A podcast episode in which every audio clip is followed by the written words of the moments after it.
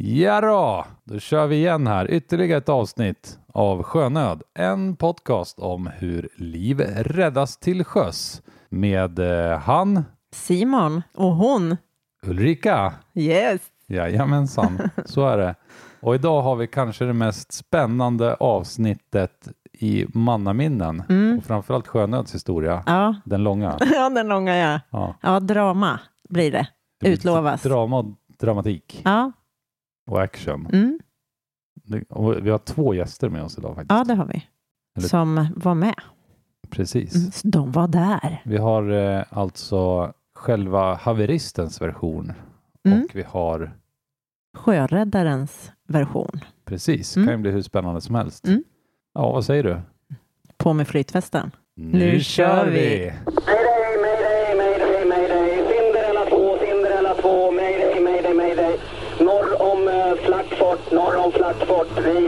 Vi sjunker, vi sjunker.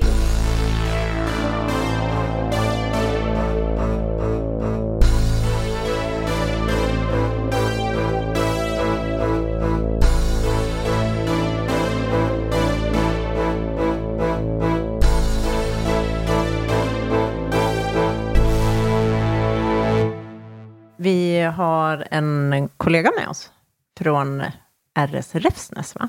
Jajamän, det Mm. stämmer. Var ligger det? Eh, utanför Norrtälje, Kapellskärstrakten. Du heter? Daniel Forslund. Du, sjöräddare som sagt. Eh, hur länge har du varit sjöräddare? Eh, sen cirka 2013. Så det är sju år nu. Och hur gammal är du? 30. Fyllde år. Alltså bara barnet jämfört med oss då, speciellt jämfört med mig. Nej, jag är också, jag är 27. Det är du inte alls. Okej, 35. Ja, ja. eh, vi ska prata om en förlisning idag, där du var med. Det stämmer. Mm. Du får köra igång, tänkte jag säga. Berätta, vad hände den där dagen? När hände det här för det första? Eh, jag tror att datumet var 29 juli förra året. Mm. Eh, det började med att jag låg på en klippa vid ett känt ställe och låg och solade faktiskt. Och eh, sen piper sökaren. Och det står SAR nöd och det är ju prio ett för oss då. Eh, jag ringer upp eh, eh, Sjöräddningscentralen och får information om att det är en skuta utanför väderkusten som tar in mycket vatten. Och det är tre personer ombord, två vuxna, ett barn. Och vill ha fort hjälp då. Mm. Och de berättar även att de har larmat båt från Öregrund och helikoptern från Norrtälje, SAR-helikoptern. Mm. Mm. Eh, nej, men vi sätter högsta möjliga fart ner mot båten. Eh, och dagen i ära så är vi väldigt många som dyker upp på larmet. Eh, fler än vad vi brukar vara, många fler. Vi är sex personer och gör fördelningen två stycken på vår lilla 8 meters båt. Eh, samt fyra stycken på vår 20 meters båt, Rescue Stenhammar. Och när vi väljer båten så sätter vi högsta möjliga fart mot platsen. Hur lång tid tog, eller liksom från larmet till ni var framme, hur lång tid tog det ungefär? Eh, från larmet tills det vi var framme så var det cirka 45-50 minuter. Mm. Hur fick ni nog vet, veta något mer på vägen ut? Jo, men vi fick ju... Dels så fick vi ju uppgifter från helikoptern, eller vi tog uppgifter och eh, det visade sig att det var ju grov sjö på platsen. Det var ju cirka två meter vågor. Eh, och eh, vi visste väl egentligen inte mycket om vatteninträngningen när vi var på väg upp. Utan det enda vi visste var ju att det var ju grov sjö och tre personer ombord då, som hade vatteninträngning av något slag. Mm. Eh, och helikoptern satte ner deras ytbärgare med en eh, länspump.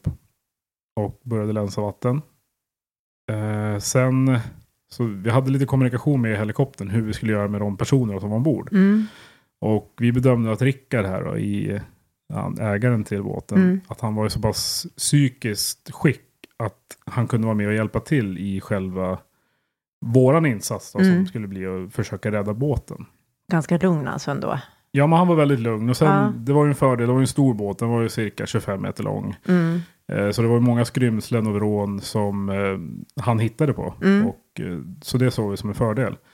Så helikoptern och vi tog beslut att vi vinschar upp kvinnan och barnet. Mm. Eh, för att ja men det är ju en utsatt situation. Då, så. Ja. Men eh, vi närmar oss platsen och eh, vi bedömer att det är för riskfyllt att gå emot eh, träbåten med vår egen stora enhet. Mm. Så vi sätter över folk och pumpar ombord på vår 8 meters båt. Och eh, transporterar folket och utrustningen med den då. Ja, det är ju en väldigt... Hur, varför, tyckte ni att liksom, ni var för stora och tunga och att varför var, gjorde ni det valet? Jo, men Stenhammar är en båt som väger 40 ton. Ja. Och eh, kommer 40 ton emot en träbåt Så- för hårt, då, då har vi större hål. Då blir det kaffeved. Ja, lite Kommer så. läcka mer? Ja. Ja, lite så. Så den bedömningen gjorde vi. Eh, samtidigt så hade vi en 12 meters båt från Öregrund också. Och de bedömde också att det var för stor risk att vi skulle slå sönder båten om vi skulle gå emot med de båtarna. Men som jag förstod det så var det ganska fint väder egentligen. Det var bara att det var, det var gammal sjö. Mm, precis. Det var ju soligt och det var ju fint väder. Det var ju gammelsjö så det var ju dyningar så, så att säga. Ja. Sådana som suger skönt i kistan. Ja, jo men precis. Hur, eh, hur låg den till då där den låg? Var det, var det risk att den kunde driva på grund eller nå, på land eller något sånt där? Eller? Nej, den låg bra? ju mitt ute på öppet hav alltså. Ja, okej. Vi hade, jag tror det var, jag kommer inte ihåg vad distans det var in till närmaste land, men det var en bit ut. Ja, okej. Och sen var vinden, vågorna kom från nordost. Så det var ju liksom, det var ju väldigt utsatt. Vi hade ju en plan om att dra in den till mot land. Ja. Men, eh, och sätta den på någon grynna eller någonting. Men då sa vi det att drar vi in den till land och den hamnar på en grynna, då kommer den att slå sönder oavsett. I och med att vinden var så pass, eller vågorna gick så pass, att det hade tagit mer skada än vad det hade gjort nytta. Ja, okej. Så vi hade en plan från det att vi hade börjat länsa. Vi satte över folk och började länsa. Hur många, var, hur många länspumpar fick ni dit och hur många var det som var ombord och jobba? Eh, vi hade dels helikopters eh, länspump, Mm. eh, en bensindriven. Och sen hade vi två stycken av våra dieseldrivna länspumpar. Eh, det var de pumparna vi började med. Sen hade vi två stycken från våran besättning och två stycken från Öregrunds besättning. Mm. Så det var fyra personer ombord på båten med tre pumpar och Rickard då, som Mm. jobbade med läckaget. Va- vad var din roll i det här? Eh, Jag satt och körde stora båten, Stenhammar. Så min, det, det blev ju automatiskt att vi vart ju som en OC på platsen. Alltså att vi, vi ledde ju insatsen. Det, det, Vi kan förklara. OSC står för On Scene Coordinator. ja, precis. Ja. Så vi, min uppgift var ju att försöka koordinera och eh, alltså under en sån här insats, det blir ju otroliga mängder telefonsamtal. Det Mm. blir mycket radioprat och det blir, alltså det är ofattbart många beslut man ska försöka fatta Mm. på sekund. Mm. Eh, liksom, ja, nej, så det, det var väldigt påfrestande psykiskt. Så jag Mm. hade fullt upp. Men eh, när vi väl började pumpa då, så då hade vi problemet att allt det som flöt omkring nere i själva salongen där vi pumpade ifrån, Mm det satte ju igen våra pumpar. För silarna var inte tillräckligt stora då. Eller små så att det filtrerade bort. Så det hade legobitar, det var kläder, det var trasor och allting. Så vi hade jätteproblem med. Det var liksom ner med pumpen, köra fem minuter, plocka upp pumpen, göra rent silen, ner med pumpen, köra fem minuter. Vi kan lägga ut en bild på en sån sil så Ja, jag tänkte precis samma sak. Vi skulle kunna lägga ut en bild på sugslang och pump och hela alltihopa. Mm. Mm, det är smart. Och under, under det här så eh, Ytbergen, de, de la ju deras pump. De hade ju, vi har ju skarvslangar på våra sugslangar. Mm. Så Ytbergarna la, de ställde deras pump i ett slutet utrymme. För att de inte hade slang tillräckligt långt. Då. Och det gjorde ju att det vart väldigt mycket avgaser i Mm. kabinen. Men den, den pumpen gick inte speciellt länge för den, den inte fick tillräckligt med syre. Så då stannade ju den. Men det gjorde ju fortfarande att kabinen var ju väldigt rökfylld. Ja. Så i, I det tysta så då vi jobbade ju, eller jag och kustbevakningen jobbade med att försöka få ut en rökdykare från räddningstjänsten som skulle flygas ut med helikopter för att kunna gå ner. Vid det här läget så var det ju inte mycket vatten i båten. För att kunna gå ner och göra ett ordentligt länsutrymme så att säga. Mm. Plocka bort allting som flöt omkring Och bara ha ett ställe där man kan köra tre pumpar nonstop utan att det stannar. Mm. Men det var väldigt fördröjning så det, jag tror det tog 40 minuter innan jag fick återkoppling på det och då bedömde jag att läget var så pass riskfyllt att skicka ner någon i, liksom, i båten. Och då så bromsade vi på räddningstjänsterna. De hade två killar som skulle flygas ut med helikopter. Men eh, nej, så vi fortsatte ju pumpa så gott det gick. Vi kopplade upp Rescue Stenhammar och började boxera för att eh, minska liksom sjöhävningen då så att säga. Mm. För För, det- att komma ur det lite grann. Jo eller? men precis, och det blir ju en stabilitet i båten när man börjar boxera. Mm. Eh, sen var ju den här båten, det, jag tyckte det, li, det lirade inte riktigt. Vi hade ju full lina ute då, så så här, för att få minska belastningen på allting. Så vi kopplade även upp eh, tolvan från Öregrund akter om för att ligga och bromsa lite så att det blev för det var, vi, vi låg väldigt ojämnt i, våg, i vågdalarna så de drog ner oss i vågorna. Så det, nej, det var ingen riktigt bra boxering. Så när vi kopplade upp tolvan bak på eh, Maria Sofia då, då var det mer jämnare gång i det hela. Det var som en tyngre, ett tyngre ekipage så att säga. Mm. Okej. Mm. Det var, det var ett rejält drivankare då? Ja, precis. Jag tänkte Ja. samma sak. Det var ett jäkla drivankare. Jo, jo men det... 13 ton drivankare. Det, ja, och lite backig också. Ja. Så, det, det, det gör en jäkla skillnad alltså att Ja. koppla upp en båt bakom. Det, nej, det, man har stor nytta av det många gånger. Just för att få stabilitet i... När det går så pass mycket sjö. Ja, jo men dels det och sen, ja men det blir, det blir en stabilare gång tyckte jag. Mm. Okej. Eh, och under den här tiden så de på tolvan som hade kontakt norröver, de, de försökte jaga ett varv då som vi vet. Att någon sjöräddare jobbar på också. Och eh, vi hade ju en plan. Planen var ju så jävla bra. Det var ju synd att det, att det, att det gick som det gick. Men, nej, men vi, hade, vi hade ju en plan om att eh, varvet i Öregrund skulle komma och ta emot båten. Och eh, de har ju slipar som skulle kunna ta upp den. Men eh, ja, vart eftersom tiden gick där och man märkte att pumparna började, alltså att det var mer jobb med pump, själva ren, rensningen av pumparna. Så man insåg ju, inte jättefort ändå, men man insåg efter ett tag att det kommer ju inte att gå. Men, Lite mission impossible här. Ja, men det, Ja. Det, det var lite så. Men alltså upp till Öregrund, det är ju det är en jäkla bit upp egentligen. Jo, Det måste varit närmare. Fanns det ingen närmare varv alltså? nej det fanns ingen närmare varv. Nej, okej. Utan i så fall var det att dra in den till Grisslehamn, men då hade den ju sjunkit vid bryggan. Ja. Det fanns, ju, det fanns ju ingen kran. Hon vägde ju... Jag kommer inte ihåg vad han sa att hon vägde. Men det var ju i alla fall 60-70 ton som båten väger. Åh, jävlar. Ja. Och sen med med, vatten, ja. med en meter vatten i. Alltså det är ju, det är ju 100 ton vi snackar. Ja. Och då få ut den kranen på en timme. Det är... Nej, det, är- det är tajt. Ja, jo men så vi, vi hade ju planen där. Och vi bedömde ju att det var ju så fort man kom innanför Svartklubben. Som inte var jättelångt därifrån ändå.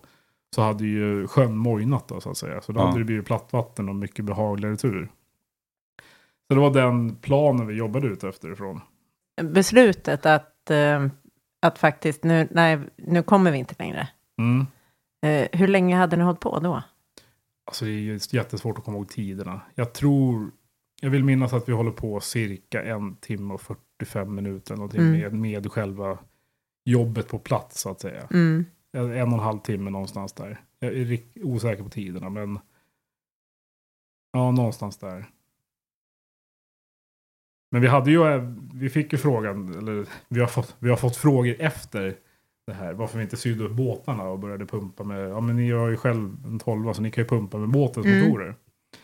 Och det är en fråga som vi har fått svara på säkert hundra gånger efter den här incidenten. Mm. Och då är liksom, det är ett beslut som vi ska fatta. Jag fick frågan när vi höll på där nere av Gav vi inte. Ja, ska Mm. vi inte se upp våra egna båtar? Och då, var, då ska man ju liksom göra en riskbedömning. Vad händer om skutan sjunker när vi ligger fast på sidan? Har Ja. vi flytkraft då att kunna hålla Till oss båda två. 100 Liksom. ton? Ja, det är ju det är frågan man ska Mm. ställa sig på några sekunder. Och sen, vad händer när vi går upp? Har bedömt precis att vi inte kan gå och släppa över folk. Vad händer då när vi lägger oss fast på sidan? Slår vi sönder båten ännu mer då också? Mm. Så det är ju... Nej, det är svåra lägen alltså. Mm. är, Men, men sen faller det ju också på att, att vår roll som sjöräddare, det är ju inte att rädda båtar. nej, Du är ju först och främst att rädda människoliv. jo men precis. Så är det ju. Och då ska man ju inte, och då låter ju valet ni gjorde som det kloka valet. Jo, jo och det, det ska jag också säga. Att varför vi drog det här så pass långt. Som vi egentligen gjorde. Vi, vi, hade ju, vi hade ju en tanke på att när vi kom fram och folket var evakuerat. Att vi Mm. bara skulle låta båten vara. Men efter samtal med Sjöräddningscentralen samt Kustbevakningen. Så, alltså det, är det är ju nackdelen kan man säga med att ha den båten vi har. Mm. Alltså vi har en oerhört stor båt och vi har oerhört stor kapacitet med den båten. Och jag hade inte velat byta ut någon i besättningen som jag hade. För jag, vi hade väldigt skärpta killar med oss. Så, och Öregrund hade också väldigt skärpta killar med sig.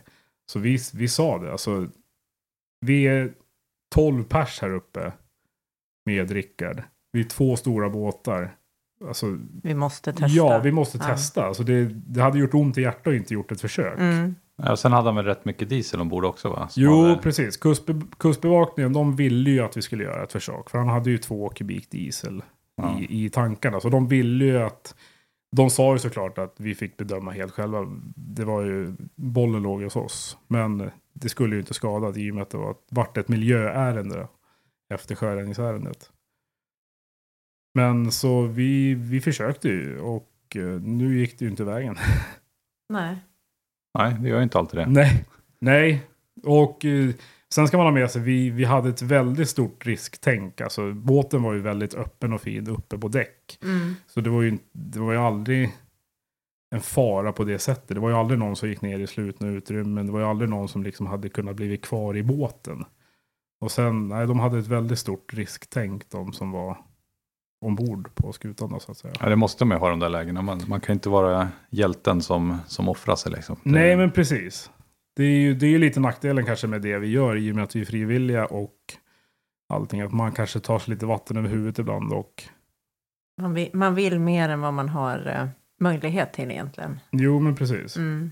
Nej, men det var väl tur att, eh, eller ja, synd, synd för båten, men eh, tur för de som var med. Jo, alltså vi... Man kan väl ändå säga att vi räddade ju de tre personerna, men båten och hans boende gick ju i stöpet. Alltså. Mm. Ja, vi, ni gjorde ert jobb helt enkelt. Jo, men precis. Ja, men så, så är det ju. Ja, jo, vi gjorde ju vårt jobb, men vi försökte göra mer. Ja, Mm. ja, men det, ja, det är imponerande att ni, att ni gjorde det så pass bra som ni ändå gjorde. Sen att det, att det gick åt helvete i alla fall. Det, Ja, det ligger liksom utanför boxen. boxen. Ja, Mm. precis. När ni själva pratade efteråt, för det antar jag att ni satte er ner och pratade igenom vad som, vad som hade gjorts och, och sådär. Hade ni några grejer som ni tänkte att det där hade vi kunnat gjort annorlunda? Eller så där ska vi göra nästa gång? Nej, vi hade... Jag eh, tyckte att det här var ju en insats utöver det vanliga. Alltså för många stationer tror jag. Och eh, jag...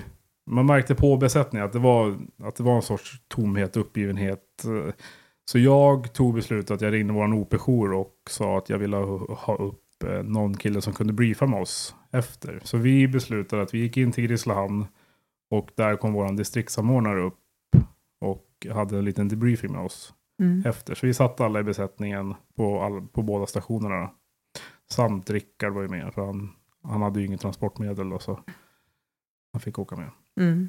Eh, nej, jag kan inte säga. Jag, jag, jag grubblar många timmar på just den här. det var, Ja, det förstår jag. ja, det var många sömnlösa nätter efter. Mm. Eh, nej, jag har nog känt och eh, har nog fastnat vid att jag hade nog inte agerat på ett annorlunda sätt Idag, om du hade Nej. gjort det igen? Hade, Nej. hade samma grej hänt nu så hade jag nog agerat på samma sätt. Mm. Dels för att jag är nog den som människa. och- Men sen är det ju alltid... Det blir ju lite löses på plats. För allting handlar ju om vad man har för besättning med sig, vad man har för yttre förutsättningar. Både allting. yttre och inre förutsättningar. Jo, men precis. Så, men hade jag haft samma besättning, tillgång till samma båt, så hade jag helt klart gjort samma sak. Mm. Fast försöka hålla den flytande. Ja. Släng på en Fender eller två, kanske funkar. Kanske funkar, kanske inte. ja. Nej, det, är, det är mycket båt att hålla flytande. Ja, det är väldigt mycket båt. Och sen eh, på en träskuta då, när man vet bordläggningen inte är det tätaste kanske. Eh, så då vet man ju att man, har, man jobbar ju mot... Man har ju väldigt mycket som går emot den. Men ja, nej, hoppet är väl det sista som överger oss tror jag. Mm. Ja, men så är det. Eh, vet, vet man varför den eh, började läcka? Nej, Rickard pratar om att han har hört någon sorts smäll. Eh, han har en teori om att han har kört på något drivvedsaktigt. Ja, Men eh, nej, jag har varken en teori eller ens tänkt på varför den, varför den började ta in vatten. Det är många faktorer som kan spela in. Ja, men så är det. Mm. Absolut. Jag har faktiskt idag sett ett foto på båten. Mm. På botten. Ja, Jag har frågat fotografen och Rickard om vi får använda den sen på vår Facebook-sida. Mm. Så vi får väl se då. Mm. Jag har sett ratten. Ja, Ja. Supertack för att du kom. ja nej, men det var kul att vara med. Mm, jätteroligt att höra din version på, på berättelsen. ja, Ja. Nej, men jättetack. Det var skitkul att du ville komma hit och vara med. Mm. Nej, men tack så jättemycket. Eh, är du med om någonting nytt spännande så får du höra av dig. Så kommer, så, så kommer vi med mikrofonerna igen. Ni vet ju vart jag finns. Ja.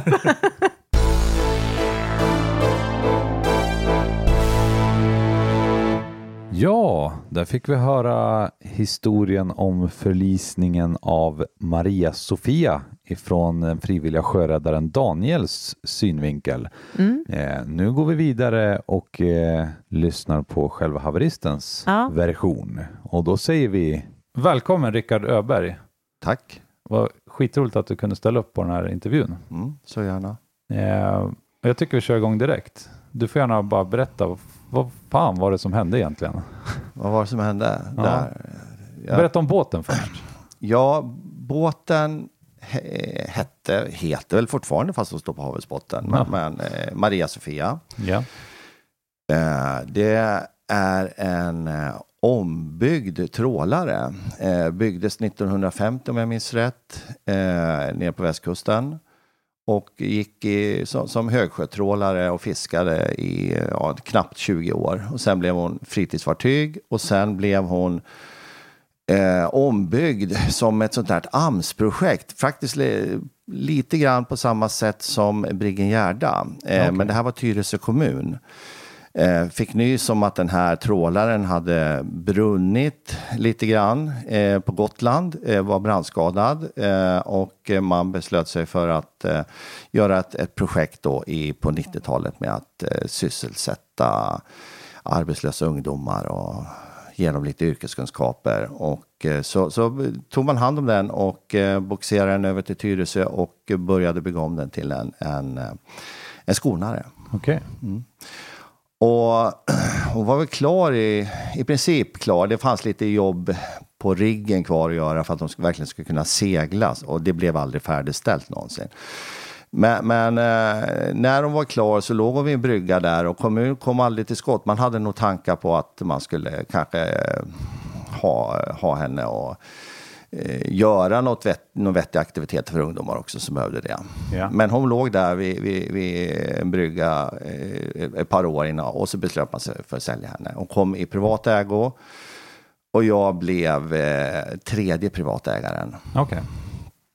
Eh, och, eh, och det här var alltså, nu måste jag tänka, 2017 så, som, eh, som jag köpte henne. Ja. Eh, hon var 23 meter lång i vattnet. Hon hade en peke som stack, stack ytterligare fem och hon var eh, sex meter bred. Så hon var lite ganska majestätisk och eh, gaffelriggad och ja, men lite så här respektingivande Ja. eh, fartyg när hon kom.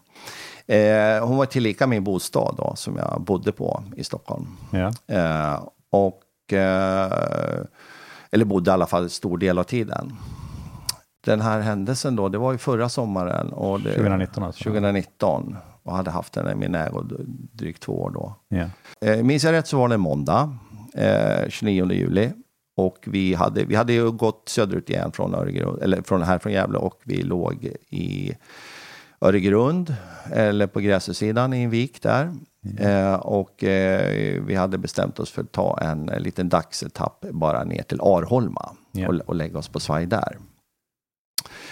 Eh, vi startade tidigt. Eh, vi drog igång, jag tror jag drog igång maskinerna klockan sex på morgonen och eh, lätta ankar och började gå söderut genom Öregrunds skärgård. Eh, det hade blåst hårt under natten. Ja. Eh, men det hade mojnat så det, var, det var väldigt lite vind på morgonen. Det var en ganska fin dag va? Det var en fin dag, en Ja. jättefin dag. Eh, och, eh, men men det, som jag misstänkte utifrån vindriktningen som det hade blåst så gick det en del gammal sjö. Ja. Eh, när vi, när, när vi det var sjöhävning eh, när vi kom ut, ut eh, på utsidan då. Eh, och det, hade, det visste jag, det hade jag räknat med. Men det var inget, det var inget dramatiskt eller på något sätt märkvärdigare än vad vi hade varit ute innan. Och vi tuffade på. Hade, rullade lite lätt så här, ma- sjön snett in akterifrån. Och, eh, Ombord, det var alltså du, Åsa, ombord så var det jag, eh, min tjej Åsa och hennes son Gabriel. yes, som då var hur gammal? Sju år var han då. Ja. Eh, och eh, ja, nej, men det var, det var helt fantastiskt. Vi, vi, vi, eh, det var varmt, jättevarmt, det var jätteskönt och vi bara stod och njöt på däck. Eh, och eh, vi passerade Grisslehamn på, på utsidan. Ja. Eh, och en halvtimme efter att vi hade passerat Grisslehamn så gick jag ner på, så fick Åsa ta, ta rodret. Jag gick ner på en av mina vanliga, eh, en gång i timmen ner i maskinrummet och kolla allting. Ja. Så att allting. Och då märkte jag att ha- hade börjat länsa på rätt hårt. Eh, det länsade mycket. Ja. Det kom vatten eh, i, en omfattning som, som, eh, som var väldigt mycket större.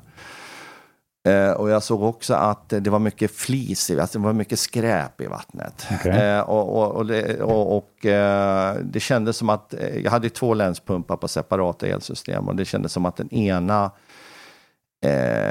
den som var huvudpump, hade bör- börjat gå tungt. Okej. Eh, så det, och det var lite alarmerande. Så jag, jag, jag började springa omkring där nere och titta. Eh, sprang fram i fören och såg att eh, det hade... Eh, och för- fören var... Eh, där hade jag mitt sovrum. Och på golvet där så var det alldeles blött. Så det hade slagit upp vatten där. Okej. Jag lyfte på de, de luckor jag kunde där. Och såg att det sköljde in vatten förifrån. Eh, och, och det vattnet letade ju sen, sen, sen till län- länspunkten där i maskinrummet. Ja. Eh, och tog med sig mycket skräp. Alltså du har i 70 år, som hon var, nästan gammal skuta, eh, så har du ju eh, gamla spant och grejer som det, följer med. Det, Ja, det, det ja. finns en del mörket material Ja. som sköljer med. Så att det var ju det som var allt flis och spån jag såg i vattnet. Okej. Eh, och, eh, och jag såg att eh, eh, när jag kom tillbaka och jag hade liksom fått lite koll på, okej, det kommer förifrån, men det var så mycket jag kunde se. Ja. Så började i princip eh, 220 volts pumpen lägga av. Alltså och- huvudpumpen var Ja, det? huvudpumpen, ja. Och då hade jag en, reserven var ju en 24 volt som var ännu starkare. Så jag, så jag tänkte, ja, nej, men okej, jag sätter igång den. Ja. Eh, Så jag såg till att, eh, eller den, den, den gick på en flottör, men jag såg till att binda upp den flottören och, Ja. så att den skulle gå hela tiden. Och, eh, och det gick ett tag, men så såg jag att den också började få tungt. Eh, och eh, någon halvtimme senare, och då, då insåg jag att eh, nej, det här, är, det här är bekymmersamt. Det är väldigt bekymmersamt. Jag hade nya länspumpar på hyllan, men det var inte förhållanden att ställa sig och slå maskin och byta där och då. Eh, Med den sjöhävning som var. Eh, så jag, jag, jag fattade ganska snabbt beslutet att nej, vi, det här, jag, jag, jag får faktiskt göra ett larm på det här. Ja. Eh, och eh, hamnade då hos, eh, ja, nu vet jag inte vad, jag, vad jag, mitt samtal hamnade först då, men, men eh, sjö- sjöräddning blev förstås larmad. Eh, och sen kom ju också då eh, helikoptern ut då. ja, det hamnade förmodligen hos SOS som eh, Ja, jag, kopplade ja, in ja, ja, JCC det gjorde då. jag, för jag ringde 112. Ja, där. Då kopplade de in Ja, de, så de kopplade sjö och flygräddningscentralen. Ja, precis. Eh, ja, det var mycket samtal fram och tillbaka där, både på telefon, jag fick lämna mina koordinater. Eh, sen, sen var det några samtal på VHFen eh, när de var på väg ut. och eh, ganska snabbt så kom ju helikoptern. De låg, ligger ju nära där i Norrtälje. Ja, de låg i Norrtälje så att jag, eh, man tappade lite upp tidsuppfattning men det kändes som att det var en kvart, 20 minuter. Så, så, så hovrade de över oss. Eh, och ner firades eh, Micke, Ytbergaren. Ja. Eh, och eh, han, kom ner, ja, men han kom ner på däck där då, lite, lite dramatiskt mellan alla.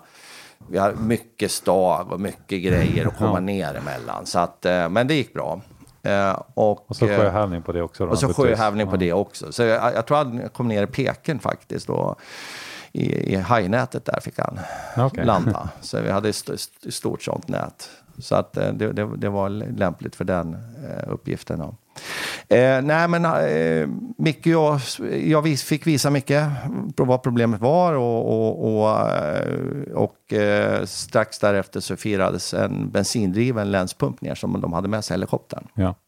Eh, vi drog igång den. Eh, och den var ju tvungen då att stå uppe på däck. Nej, det, förlåt. Det, det var det den inte gjorde. Den, den, vi placerade den i salongen, för annars skulle den inte ha räckt in. Nej, sugslangen var för kort. Sugslangen ja. var för kort. Så att vi fick st- ställa den i, i, ner i salongen eh, och sen stoppa ner sugslangen i, nere i- vid länspunkten och så dra upp pumpslangen över däck. Då Ja. upp genom trappen över däck. Eh, och det ledde ju till att eh, eh, man kunde inte vara där nere, för det vart ju bensinånger på en gång. Jag, eh, ja. ja, så att jag, jag fick springa ner någon gång och, och kolla, men då var det hålla andan, max två andetag, eh, men, men inte mer. Du håller andan och sen kommer det upp. Eh, och, så det länsade på i alla fall där. Vi fick igång och det länsade på. Eh, men ganska snart så satte den också igen. Okej. Eh, och fick tyngre och tyngre att gå. Men, men hur var liksom vattennivån i båten? Ökade det hela tiden? Ja, det, det, det, det steg, men fortfarande då så var, då var vi, det höll sig hyfsat in i maskinrummet. Vattennivån hade börjat komma upp i underkanten på huvudmotorn på Scanian. Okej. Eh, så att, eh, och det var mycket vatten inne i maskinrummet, men jag, ja, alltså, så, som jag såg det då, inget... Kan vi bara få undan det här så är ingen skada skedd. Nej. Ehm, strax därefter så kom ju sjöräddningen ut och de hade ju åkt både från Räfsnäs och Öregrund, för de hade ungefär lika nära. Ja. Så det var ju fullt pådrag. Eh, Räfsnäs kom med eh, Stenhammar och Matilda, den stora båten de har, och så sin, deras tolva då va. Och, och Öregrund kom också med en båt. Ja. Och, eh, och då hade ju vattnet börjat gå upp så pass att det hade börjat gå in i salongen där nere Okej. under däck. Och, eh, eh, och, och, då, och då började saker också flyta omkring. Eh, så att, eh, men men eh, de bestämde ganska snabbt att langa över ett par dieseldrivna länspumpar. Ja. Vi ställde dem på däck för att slippa avgaser där nere och så, och så bestämde vi att vi knackar en ruta i, i så hade en stor så här skylight. Ja. Eh, så att vi knackade en ruta för att kunna stoppa ner sugslangarna Okej. genom den. Så kunde vi ha pumparna stå uppe på däck och jobba i friska luften. För de hade på två dieselpumpar då va? Ja, två, jag vill minnas att det var två Ja. dieselpumpar. och, eh, och det beslutades också i samma veva då att eh, Åsa och Gabriel skulle vinschas ombord på helikoptern. Ja. Eh, och så beslutades det att eh, jag var vid så sunda eh, vätskor att jag, att jag kunde stanna kvar och hjälpa till. ja. Eh, Det, det är ett ganska bra tecken. För ofta när man kommer ut sådär så Ja. kan det vara skygglapparna på och man, man har tunnelseende och är väldigt Mm. stressad. Mm. du verkar ha behållit lugnet ganska snyggt där. Jag, jag tror, jag tror både Daniel jag och Åsa blev eh, ganska kyliga i den sit- situationen. Ja. Det, var, och det var skönt att eh, konstatera att vi blev det. Eh, även om stresspåslaget var ju maximalt och adrenalinhalten pumpa. Och, ett bevis för liksom hur högt adrenalinet låg var ju liksom hur min kropp var eh, upp till ett par veckor efter det. För jag var, jag var ju blåslagen. Jag sprang omkring där nere. Jag, det, dörrar smällde in i mig. Jag halkade i trappen. Jag klämde fingrar. Jag, jag var ganska mo, mosad efter det där. Men jag kände ingenting då. Nej, ja. Absolut ingenting. Så adrenalinen var på topp. Ehm, och ehm, Eh, så de vinschades ombord eh, på helikoptern och jag stannade kvar. Och eh, ja, vi, vi höll ju på och slet som djur. Eh, och gänget, Räfsnäsgänget och Öregrundsgänget, de, eh, de, de kämpade också. Och, eh, men vi hade kommit till det stadiet där, när liksom, vatten hade börjat flyta omkring där nere. Och då flyter saker omkring där nere. Eh, och det kommer in en, kan komma in en trasmatta i sugslangen eller en plastpåse eller en legobit eller vad som helst. Eh, och så måste man avbryta och rensa och starta om. Ja. Eh, och, och de tar ju lite tid, man måste liksom fylla dem med vatten de här länspumparna eh, Yes. för att kunna starta om dem. Så, så varje omstart krävde ju liksom, eh, tog tid. Ja. Och, och tid var ju det vi inte hade egentligen. Eh, och allt eftersom så eh, kommer mer vatten in, sk- skutan eh, kommer lägre och lägre ner i vattnet och det börjar komma upp på torrlagda fribord. Okej. Och, och, och torrlagda fribord på en gammal träskuta, det, det de är inte täta. Nej. Då hittar vattnet många nya vägar att komma in. Ja. Så det blir en accelererande vatteninträngning Ja, som bara ökar och ökar. Eh, och eh, alltså minnena från den, då, vi, vi höll ju på ett par timmar och jag vet ju bara att liksom, man höll på, man sprang fram och tillbaka. Det var... Eh, Men, men ni tog beslutet att, att försöka gå upp till Öregrund, till varvet ja, där? va? ja, på slutet då så, så, så eh, för, både för att dämpa sjöhävning och inte ligga och rulla i den, eh, så, eh, så fattade vi beslutet att, sten, att, att lägga Maria Sofia på boxering efter Stenhammar. Ja. Eh, och eh, eh, boxera mot Öregrund där det finns ett stort varv så, där vi hade kunnat gå upp i docka. Men det var ju långt, det många timmar till Öregrund. Ja, det var- och, så, så att det, det var ju en desperat sista chansning. Och Ja. jag, jag, jag tänkte i mitt stilla sinne, hur ska vi hinna dit? Men, men, eh, men eh, det, det, vi, vi gjorde det i alla fall, så vi låg där och jag, då, då placerade man mig vid rodret bara för att hålla henne rak efter Stenhammar. Men, men när, när slocknade din egen maskin då? Min egen maskin hann jag stänga av, men, men alltså, den, eh, det var helt otroligt. Eh, Den, den stod och gick när vattnet var långt uppe på den. Jaha. När jag, när jag liksom kunde se utifrån vattennivån i salongen så kunde jag se att oj, nu är ju nästan hela motorn under vatten, men den bara pumpade på och gick. Och jag lyckades stänga av den, och då, men då insåg jag att nej, men vänta, nu, nu stänger vi av. Den gör ingen nytta liksom. Nu gör jag ingen, nej. Eh, eh, och eh, elen gick också väldigt länge. Och, eh, men jag, jag, jag, jag blev ställd vid rodret och killarna slet. Och de drog i sig avgasånger från eh, pumparna och var alldeles... eh, de, de skar sig på glas och eh, ja, Eh, och jag stod där vid rodret eh, och jag ringde Olle då, min kompis här i Gävle Ja, på, det. sjöräddningen. För han var ju nyfiken på Rika. Jag, fick, nå- jag tror jag fick något mess av honom, jag kommer inte ihåg riktigt. Men jag ringde upp honom i alla fall och sa att Eh, Eh, för jag tittade ut bara på sidan på hur högt vattnet stod uppe längs borden. Så sa jag, du, alltså nu, nu är hela maskinrummet under vatten. Eh, och eh, eh det är högt, vattnet står högt upp i salongen och vi ligger på boxering här. Jag, jag, har, jag har väldigt svårt att se att det här kan gå på något annat sätt än ett. Vi får se, sa jag. Han hade lite svårt att tro på det tror jag. Han, Ja. han var förvånad i chock. Ja, ja. Eh, och ganska snart efter det samtalet, då hade vi väl hållit på ett par timmar, så märkte jag att killarna började langa ihop grejerna. Ja. Matilda körde fram eh, och eh, man började slänga över slangar och pumpar eh, för att få med sig dem. Eh, jag eh, insåg att okej, nu, nu är det dags. Eh, så jag, jag, jag ska loss eh, min dinge då, eh, så att den inte skulle dras med. Ja. Jag sprang in och rafsade ihop en... jag hade, jag hade badshorts. Jag hade klädd ungefär som nu. Jag hade t-shirt, shorts, foppatofflor typ. Jag slängde ihop en liten väska med en laptop, min plånbok, kustskepparintyget tyckte jag var viktigt. Nycklar hem, nycklar till hojen eh, och, och mobiler. Ja. Eh, och, eh, och strax efter så, så, så hojtade eh, killarna till mig. Ah, vi drar, kom igen, vi lämnar.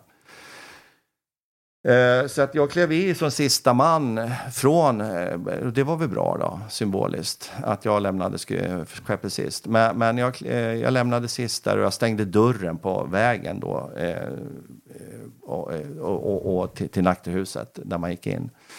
Och då stod vattnet hela vägen upp i trappen. Så då var det i princip bara nackterhuset kvar att fylla. Ja. Så jag stängde den dörren och tänkte onödigt att det flyter ut mer saker än det ändå kommer att göra.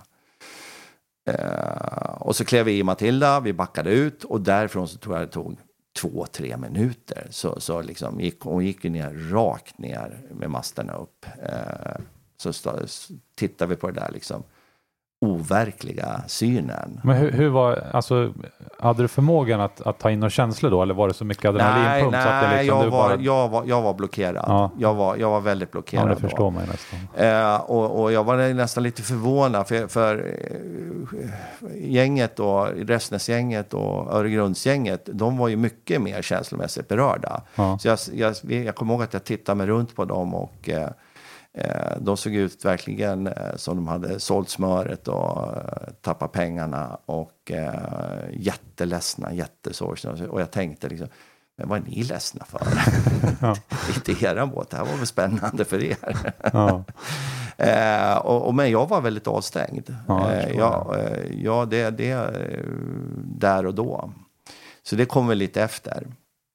Eh, jag vet att jag par veckor efteråt hade rätt många drömmar. En dröm som var ungefär samma som handlade om att jag sprang omkring i, i djupt vatten där alla mina saker flyter. ja, vad konstigt. Så, så jag menar lite sådana där saker som eh, kom som en bearbetning efter. Ja. Ehm, nej, men vi, vi, så att vi, eh, vi skjutsades över till Stenhammar. Eh, jag, hade, jag hade ett finger som jag hade klämt ganska illa i maskindörren som jag fick lite omplåstrat. Och, eh, ja, jag satt där mest bedövad och så tog fram mobilen bara för att ha någonting att göra. Jag såg att det stod det, redan så var det liksom Aftonbladet och Expressen. Eh, det var ute på alla nyhets... Jaha, det gick så fort. Ja, det gick så himla fort. Och jag hade massa missade samtal, nummer jag inte kände igen. Så jag begrep att ja, det där måste ju vara journalister Journalist, som ja. ringer. Eh, och eh, jag kommunicerade med Åsa. Eh, som hade, de hade blivit avlämnade i Öregrund. Eh, och, eh, och där hade de blivit eh, omhändertagna av en, en underbar Mimmi som var tidigare frivillig sjöräddare i Öregrund. Okej. Så de hade, hon hade tagit hand om dem. Och, Men det är inga ni kände sedan tidigare? Utan, nej, nej, men okej. hon hade fattat när helikoptern kom Ja. och kanske var uppdaterad på vad som hade hänt också. Eh, och, eh, och såg väl det vilsna Åsa och Gabriel som bara kom av helikoptern för de skulle vidare på ett nytt uppdrag. Ja. Eh, ja, nej, men hörni, följ med mig hem här. Eh, Det var ju snyggt gjort. Ja, jättesnyggt. Väldigt snyggt. Eh, vi träffade dem häromdagen när vi låg nere eh, utanför Öregrund också. Ja, ja. Eh, och eh, vi landade i Grisslehamn. Eh, och vi hade lite debriefing där och sen så eh, fick jag skjuts av en av sjöräddarna i, i Öregrund. Ja. Eh, och så, som eh, skjutsade mig dit och vi plockade upp Åsa och Gabriel och sen gav han oss skjuts ner till eh, Norrtälje Okej. där vi kunde ta bussen hem.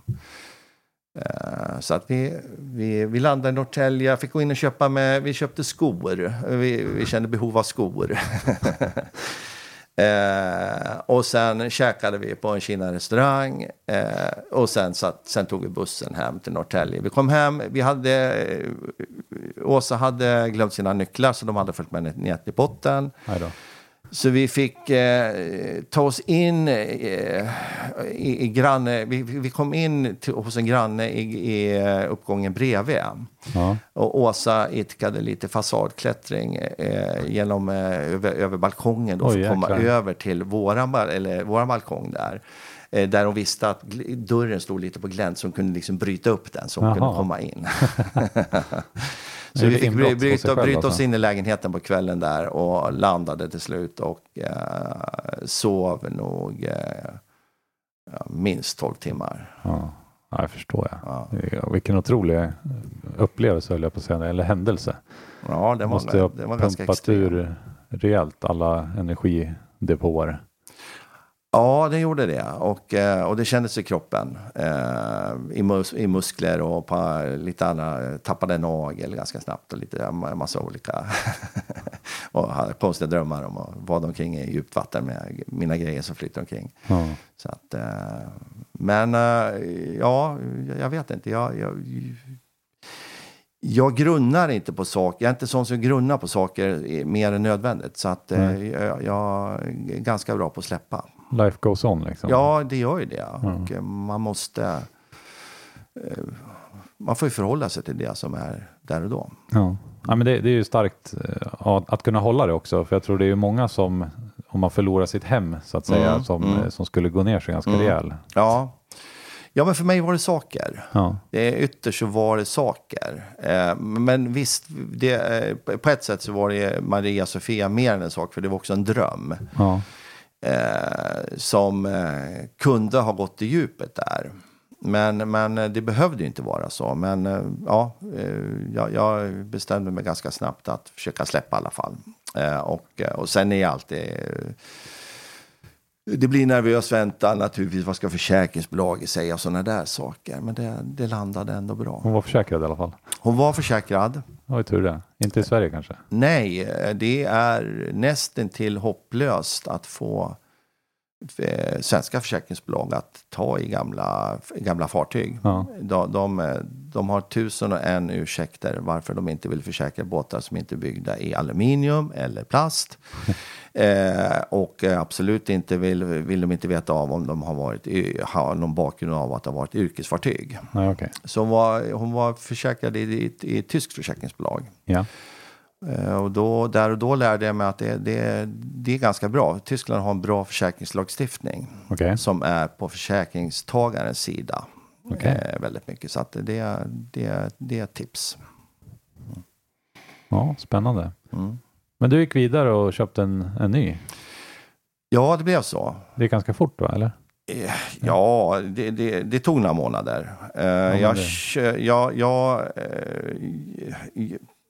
jag hade ju lite svårt att släppa drömmen. Eh, och när, när jag efter ett par veckor förstod att ja, men det kommer att ta tid. Eh, kvarnarna ska mala och, och administrationen ska ha sin tid. Men, men försäkringen kommer nog att trilla ut. Då började jag fönstershoppa. Ja. Eh, om, om inte annat för att det är en trevlig sysselsättning. Så att jag började titta på fartyg. Eh, åkte runt och tittade på några. Men det är ju så, de flesta fartyg som är till salu, de vill man inte ha. Okej. Eh, därför att de, ja det är därför de är till salu. Det är mer jobb Eh, och, och, och jag kände, jag tittade på några båtar, ja men herregud. Eh, ska, eh, ja, den, den här vill jag nästan ha betalt för att ta över. Ja, och, så, och så inser man, ja, vi har lång väg att gå om jag ska övertyga ägaren om det. Ja. Eh, men, eh, och, jag, och jag började känna att nej, men, jag, jag hittar inte den där båten jag vill ha, eller det fartyget jag vill ha igen. Men jag måste ha någonting att komma ut på sjön med. Mm. Annars blir jag tokig. Så att jag började titta på vanliga familjesegelplatsbåtar i 32 fot, 34 fot. Mm. Jag hade ett par olika stycken som jag var ganska eh, långt gången med. Eh, och slå till på någon av dem. Eh, och då dök Jacqueline upp på Blocket. Eller hon dök inte upp, hon hade nog funnits där tidigare. Men jag hade miss, lyckats missa henne. Okej. Eh, Men jag såg henne eh, och jag såg på bilderna, jag förstod på allting runt, alla omständigheter runt omkring att det där är en fin båt. Eh, Och jag kände att jag måste åtminstone titta. Ja. Var, låg hon i Stockholm då eller? Hon låg eh, uppe i Enköping, eller ett par timmar ifrån Enköping, i Mälaren, Ja. i en vik. Eh, Låg på, låg, som, som den här kallar Sommarviken. Hon låg på svaj där. Så jag åkte upp och träffade Tommy och eh, tittade på Jacqueline. Och eh, såg att oj, det här var ju båten som, om hon hade dykt upp när jag köpte Maria Sofia, Ja. Då hade jag genast övergett Maria Sofia, för det här var den som fyllde i checkbox, alla checkboxar. Okej. Alla checkboxar som jag var ute efter. Det kanske var menat då helt enkelt. Det kanske var det. Ja. Det kan ha varit så. Men eh, jag, jag, jag kände att okej, eh, någonting ska vi göra på priset. För, bara för att det ska man göra. eh, och, och, men, men jag ringde Åsa på vägen hem därifrån då och sa det att eh, ja, jag tror vi, vi ska snacka lite pris och vi får se om vi blir överens. Eh, men blir vi det så får du, då får du dela mig med en, en ny kvinna. Så att, eh, för att eh, den här vill jag ha. Ja. Så att vi, vi, vi schackrade lite under ett par veckors tid och sen var vi överens och sen så hämtade jag henne i början på november. Okej. Seglade vi ner henne från Enköping då till Stockholm. Där jag hade haft turen att få tillbaka min gamla plats i Stockholm. Okej. Så att jag kunde segla ner henne till Stockholm och eh, lägga henne på Strandvägen. Ja. Härligt. Mm. Då känner du dig nöjd med, med livet just nu då? Ja, men det, det blev ju faktiskt. eh, Det, det, det, det är en oförskämd flax och tur och, på alla sätt och vis. Eh, Och vi, vi, vi, vi klarade oss undan eh, förlisning med bara lite blåmärken och skråmor och, och eh, ja, en, en i och för sig dramatisk men också intressant upplevelse. Ja. Eh, eh, och, eh, och har landat så bra. Så att det är ju, eh, allting har ju blivit minst lika bra, till och med bättre. Ja. För det här, är ju, det här är verkligen fartyget som jag kan förverkliga mina, mina långsiktiga planer med. Ja, härligt. Om jag bestämmer mig för det. Härligt. Ja. Det Ungefär var en, så. Det var en berättelse utan dess like. En riktig, en riktig sjönödshistoria. Ja, det, är- det, det får man säga. Skönhetshistoria med lyckligt slut. Ja. Ja. Och jag fick också, jag, jag, jag, jag har ju faktiskt fått bilder på Maria Sofia eh, där hon är idag. Dykare har varit ner och bärgat bogsertrossen eh, så, som, eh, från, från Stenhammar som följde med ner. Okej. Man var tvungen att kapa den lite hastigt lustigt för att inte liksom få hela Maria Sofias tyngd i, Jakten. Ja. Eh, så att, så att eh, man, man eh, dykare gick ner för att bärga den trossen eh, och, eh, och passade på att ta bilder och filma. Okej. Eh, så att det var en kille som var vänlig nog att skicka bilder på, på där hon står. Och Hon står på 60 meters djup med masterna rakt upp.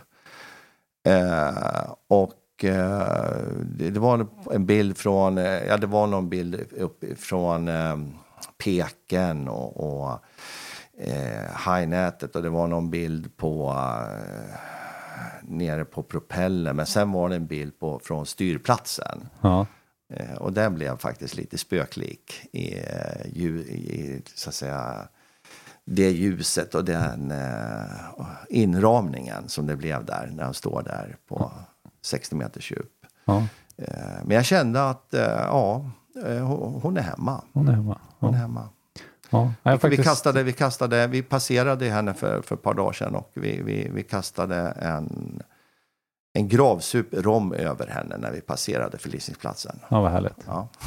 Ja, helt rätt. Mm. Eh, den här bilden, jag, jag har sett den också. Vi har ju fått okej att lägga ut den här. Så Ja, vi, ja, vi lägger ut den på Facebook så, så kan lyssnarna också se den. absolut. Det är en, det är en häftig bild faktiskt. Mm. Väldigt magisk. Mm. Ja, ja, och den, eftersom man har stått där på den här styrplatsen och rattat henne så många gånger så blir den nästan spöklik att se. Ja, jag förstår se det. Mm. Ja, spännande. Hör du, eh, stort tack för att du ville ställa upp och Ja. berätta din historia. Så gärna. Tack för att jag kom, fick komma. Ja. Shit. Ja, Vilken historia. Ja. Helt galet. ja, man hade ju kanske velat vara där, men ändå inte. Ja, på ett sätt hade man ju velat vara där och gjort en insats. Men eh, man hade ju inte velat varit i Rickards kläder direkt. Nej, de verkar ju ha varit ganska coola allihopa. Ja, verkligen. Ja, Verkligen. imponerad utav sinnesnärvaron Ja. i det här. ja, men det var ju som, eh, som Daniel sa. Att eh, de bedömde Rickard som så otroligt lugn och stabil så Mm. att han gjorde mer nytta på båten än, än någon annanstans. Mm. Och det brukar man ju annars när man kommer ut i sådana där eh, sammanhang så brukar det kunna vara ganska mycket stresspåslag som gör att Mm, så att man, att man hellre därifrån bara precis, försvinner. det är risk att man tar dåliga beslut om Ja, man behöver precis. någon som kan. Ja, Han hade sinnesnärvaro. Mm, Ja, snyggt jobbat Japp. Rickard. mm, mycket. Ja. Men eh, nu skiter vi det. Mm. Nu går vi på nästa grej. Yes. Vadå? Sjönödigt. Sjönödigt! Vad ska vi prata om idag? Sjönödigt! Jaha. Ja, idag. Idag. Vet du vad vi ska prata om då? Ja, jag vet faktiskt det. Ja, Ja, det jag har ju tur. fått öva jättemycket. Ja, Ja, det är, the Det- big det- five. det är inte helt okej att du måste öva faktiskt.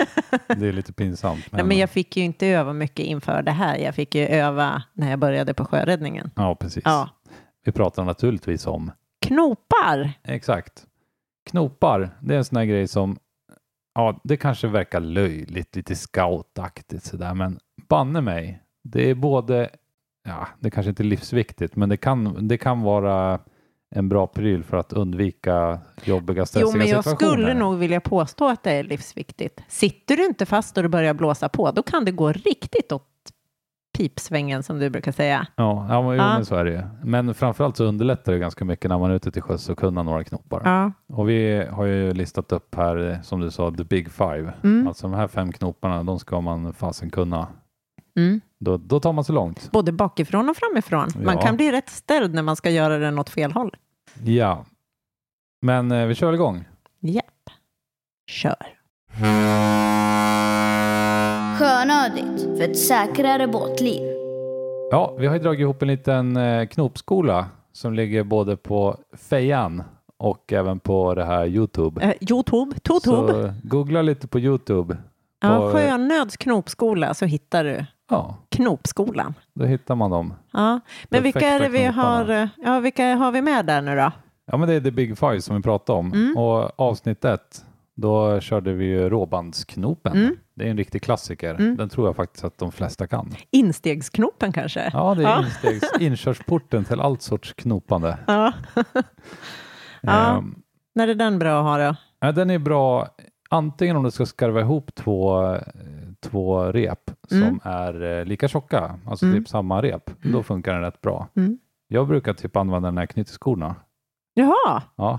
ja, nej då gör jag gärna en rosett så att den är lätt att få upp. ja, men om du har ett par skor som du inte knyter upp och knyter hela tiden. Jaha, Då drar man en råbandsknop och så en rosett i slutet. För då sitter den Jaha. där. ja, Gör en vanlig liksom. ja då du går tänker så. Efter ett tag. Mm. Ja. Knopa skor ja. Ja. Ja, nej, men det är, det är en typisk sån bra grej faktiskt. Mm. För den går alltid att få upp ändå. ja. Gör en dubbelknut, en klassisk dubbelknut, den går inte att få upp sen. Nej, Men en råbandsknop, den går att få upp. den går att få upp. Ja. Eh, Men, men vad kör vi på då om vi har olika tjocka tampar? Jo, då kommer vi in på andra avsnittet här, Mm. eh, nämligen skotstek. Mm. Och då Undrar varför den heter skotstek. Det måste ha varit någonting man gjorde när man skotade segel förr i tiden. Ja, ja, kanske det. Jag vet faktiskt inte varför. Men skitsamma, skotsteken Mm. är ju också en bra, kanske är den mest användbara. Nej, Ja, nej, men en av dem. ja. De är, den är topp fem i alla fall. ja, den är topp fem. Eh, men, men den är ju bra just för att det blir en låsning när man har, för om man kör råbandsknopen när man har två olika tjocklekar på tamparna så är det lätt att det glider. Ja, den är inte optimal då eller? Nej, Den kan man inte lita på. nej, men skotsteken då får du en låsning i, eh, i själva knopen så Mm. att de inte glider isär. Precis. Vi Mm. var ju faktiskt ute på ett eh, uppdrag med Sjöräddningssällskapet igår Mm. och då använde vi skotsteken två gånger. Ja, Gjorde vi. jajamän. Så bra är den. Ja, så, två gånger Ja. på ett uppdrag. Ett uppdrag Shit. inom loppet av typ 30 minuter också. Ja. ja, så kan det gå när Ja. motorn inte startar. Ja, inte våran motor då. Nej. Jag hade en hjälpande hand Mm. vars motor inte startade sen. Mm. Han hade i alla fall en smal tamp i fören Mm. som vi boxerade honom lite med Mm. och så skulle vi släppa ut honom längre ifrån och Ja, våra för- trossar var ju typ så här tio gånger så tjocka som hans Ja. lilla snöre. Han hade lånat en, en sy, sytråd. Ja, det var nästan sytråd. Tandtråd kanske. Ja. Ovaxad. Ja, Men i alla fall, då gjorde vi en skotstek Mm. där och det funkar ju skitbra. det funkar skitbra och lätt att få isär också. Yes. Mm. Det man brukar ha dock när man eh, boxerar, Mm. eh, då brukar man ha en, Hanfot. eh, exakt, Ja. och vad är en hanfot då? ja, det är egentligen en, en tamp med en uggla i vardera änden. Ja, en lite kortare tamp Ja, beroende på eh, hur stor båt Ja. man ska boxera eller vad man nu vill ha den till. ja. Och varför, varför använder vi en hanfot då? Jo, men det är ju superbra. Då får man eh, ett, en centrerad belastning. Mm. Om vi säger att det är fören på en, en lite större båt som har två knapar fram. Mm. Det behöver inte vara en större båt heller, men säg att du har två knapar på vardera sida av båten. Eh, så kan man ha en hanfot på varsin knap och så i hanfoten så ligger våran boxertross. Mm. Då får du ut belastningen på ett annat sätt så blir det en lite snällare, snällare stadigare boxering. Ja, precis. tanken. Men för att det ska den rycka. hanfot som de flesta kanske använder sig av, Mm. det är faktiskt när man åker vattenskidor. Då har man en Oh. hanfot Ja, i bak. just det. Det har man. Yes. Precis. Eh, och vill man göra då en hanfot och inte har en riktig, eh, en Oj. riktig flätad, eller vad heter det, Ja. tågad? Mm. f- Liksom färdig tamp Nej, med ugglor i varje. Då får man göra en, En egen och Mm. då använder man sig av en pålstek. en pålstek. Och Och vem, är- vem har inte fått lära sig hur eh, draken tar prinsessan och drar ner henne ner i i sjön? hålet. Ja. Ja. drar ner henne i sjön, Simon. Ja, sjön, förlåt. Ja, I sjöhålet. ja. Ja, nej, men det är en pålstek och det är avsnitt tre. Mm. Eh, sen kommer vi vidare till eh, kanske den man använder absolut mest i båtlivet, Mm. skulle jag vilja säga. ja. Dubbelt halvslag. Precis. Och dubbelt halvslag då både runt någonting eller runt egen part. Eh, exakt. Mm. Den är ju sjukt användbar. Mm. Typ så fort man lägger till. Mm. Sätta fa- ja, lägga, lägga fast båten eller sätta fast en Fender, med ja. i en reling och sådär. Ja. Snabb, enkel, lätt att få upp när man Ja. ska dra iväg sen. Yes, och det är avsnitt fyra. Mm. Och sen, Sen, har kommer vi min, min ja. favoritknop. Din stora favorit. Ja, Ja, I love it. ja. Mm. Stopp. Åttan. Åh, stoppbåtan. Mm. Det tycker jag är den snyggaste knopen. Den snyggaste. Ja, vi är lite oense där, för jag tycker ju råbands. Ja, men det är för att du inte är någon riktig seglare. Eh, ja. ja, ja, du får väl lära mig att segla så kanske jag... Då kommer du också Tänker älska om. stoppbåtan. Ja. Nej, men det, det är helt enkelt en, en knut som man har i slutet på ett rep. Mm, Eh, för att inte repet ska typ åka upp i masten eller mm, vad det nu inte ska ta vägen. mm. Till exempel i... Ja, det var ju också en av de första jag lärde mig faktiskt. Ja, du ser. Ja, Det finns en anledning man, till det. ja, just för att man inte skulle tappa skotet på optimistjollen. Och faktiskt, när, eh, i min ungdom så gick jag på sådana sommarläger Mm. Eh, och då gick jag på klättring. Mm. Vi klättrade på klätterväggar Mhm. och då använde vi stoppåttan eh, hela Som- tiden för att säkra oss själva. Ja. Då körde man först en stoppåtta på repet och så drog man repet genom sin sele Mm. och sen drog man tillbaka repet genom, alltså följde åttan Mm. så att det blev en dubbelåtta Mhm. och den var stupsäker Mm. Nu fick Där jag lära mig något nytt Ja, igen. Oj, oj, oj. varje dag. Varje dag. Varje var- gång vi ses så får du lära dig något nytt. Ja, jo. Eller hur? Ja.